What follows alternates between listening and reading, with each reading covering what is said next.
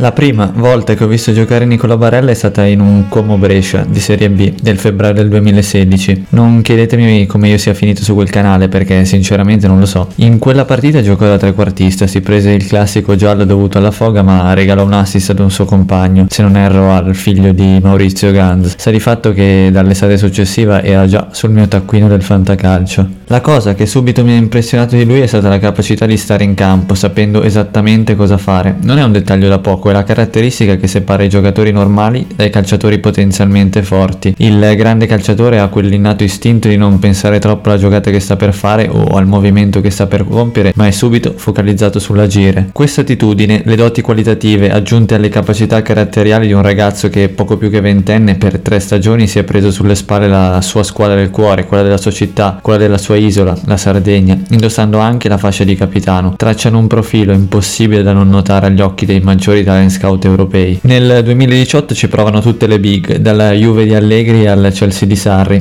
Anche il Milan nel gennaio del duemiladiciannove è tra le pretendenti. Non c'è nulla di scritto, ma nell'estate del duemiladiciotto, durante l'operazione che porta Radja Nainggolan a Milano, ausilio nei dialoghi con Beltrami, procuratore sia del Ninja che di Nicolò, una piccola promessa pare averla strappata. Mancini, uno che con i giovani ci vede sempre benissimo, lo schiera titolare in nazionale da mezzala e non lo toglie più. Nel giugno del duemiladiciannove, nel bel mezzo dell'Europeo Under ventuno, l'Inter prova a sbloccare definitivamente la trattativa col Cagliari. Il presidente della squadra sarda, Giulini, dopo un po' di tentennamenti della proprietà nerazzurra, annuncia a sorpresa al termine di una riunione di Lega di aver trovato l'accordo per il passaggio di Barella alla Roma, lasciando tutto nelle mani del ragazzo. Nicolò però ha in testa solo e soltanto l'Inter, la squadra che in famiglia tifano tutti. Conte lo ha chiamato una sola volta ma è bastata per avere la stretta di mano virtuale.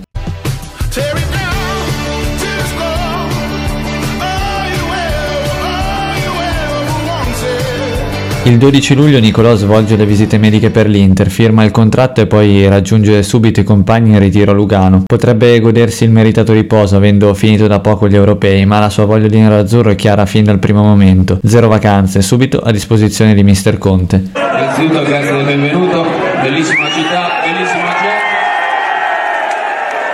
gente, bellissima città, bellissima gente, spero che ripari in campo tutta questa festa.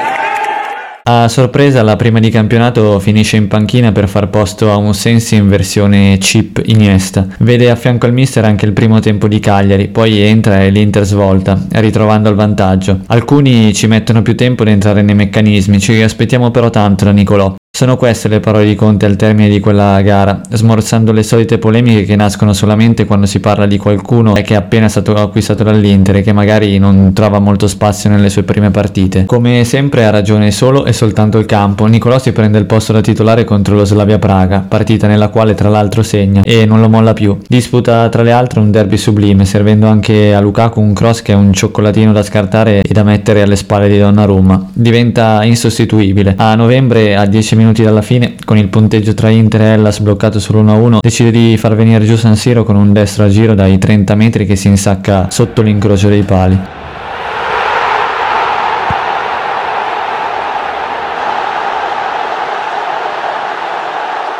Poi la paura. A Torino, con un Inter già in emergenza centrocampo, nel tentare un colpo di tacco volante sente male al ginocchio. Esce dal campo in lacrime facendo temere a tutti il peggio. La diagnosi però non è fortunatamente grave. Poco più di un mese dopo l'operazione torna in campo a Napoli, riprendendo da dove aveva lasciato.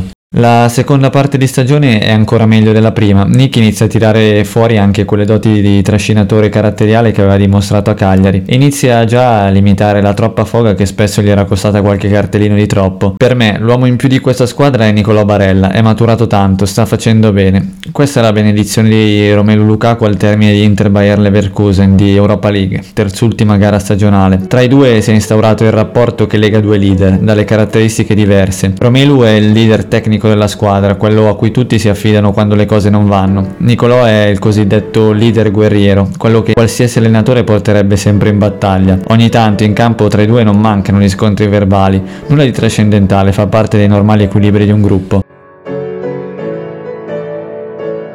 Seguo Barella da quando era un ragazzino, veniva nelle nazionali giovanili di cui ero il direttore tecnico. Non era un fenomeno, era fisicamente gracile, non aveva una tecnica sopraffina, eppure è riuscito ad arrivare ad altissimi livelli. Ciò significa che alla base di qualsiasi impresa ci sono sempre il lavoro, l'allenamento, lo spirito di sacrificio, il desiderio di migliorarsi giorno dopo giorno. È dettaglio tutt'altro che trascurabile, c'è la volontà di mettere il gruppo in cima ai propri pensieri. In questo modo l'egocentrismo, malattia del calcio moderno, viene combattuto e sconfitto. Barella si sta rivelando un trascinatore, a dirlo recentemente Arrigo Sacchi, e non c'è identikit migliore per disegnare il profilo di Barella. Nicolò è diventato uomo presto, in campo e fuori dal campo, dove fin da giovanissimo ha iniziato a costruire una famiglia. Ha ventiquattro anni ma se ne sente addosso molti di più, e come dargli torto. Corre, tanto, lotta, tanto, si incazza, tanto. Chi ha con sé Nicolò Barella ha una garanzia, quello di vederlo uscire sempre dal campo avendo dato anche l'ultimissima goncia di sudore. A volte proprio in campo pare essere essercene più di uno, invece è solo uno che lavora per due, per tre, per quattro. Mai una corsa in meno e sempre una corsa in più. Ma Nicolò Barella non fa solo legna, fa tutto e lo fa bene. Secondo molti è l'erede designato per indossare la fascia di capitano per il post Andanovic. Sarei troppo di parte per commentare e giudicare una simile scelta. A lui mi sono affezionato ancora prima che arrivasse. Stessa età, stesso ruolo di quando giocavo, stesso idolo, Stankovic, con le dovute proporzioni, stesse caratteristiche, stesso modo di stare in campo. Ora sta vivendo il suo sogno, ma è come se stesse vivendo anche il mio. Per Mancio è l'erede di Tardelli, per chi ha avuto la fortuna di vedere l'Inter degli anni ottanta e novanta assomiglia a Nicola Berti. Be not another if you can be yourself. Non essere un altro se puoi essere te stesso. Recitava così la frase dipinta sopra la lavagna del college di New York che mi ha ospitato sei anni fa per qualche settimana estiva. Agganciandomi a questa massima, non ricordo di chi, mi permetto di dire la mia. Nicolò Barella è, è Nicolò Barella e deve continuare ad essere solo e soltanto Nicolò Barella. Abbiamo visto solo una piccola parte di ciò che potrebbe con l'esperienza diventare.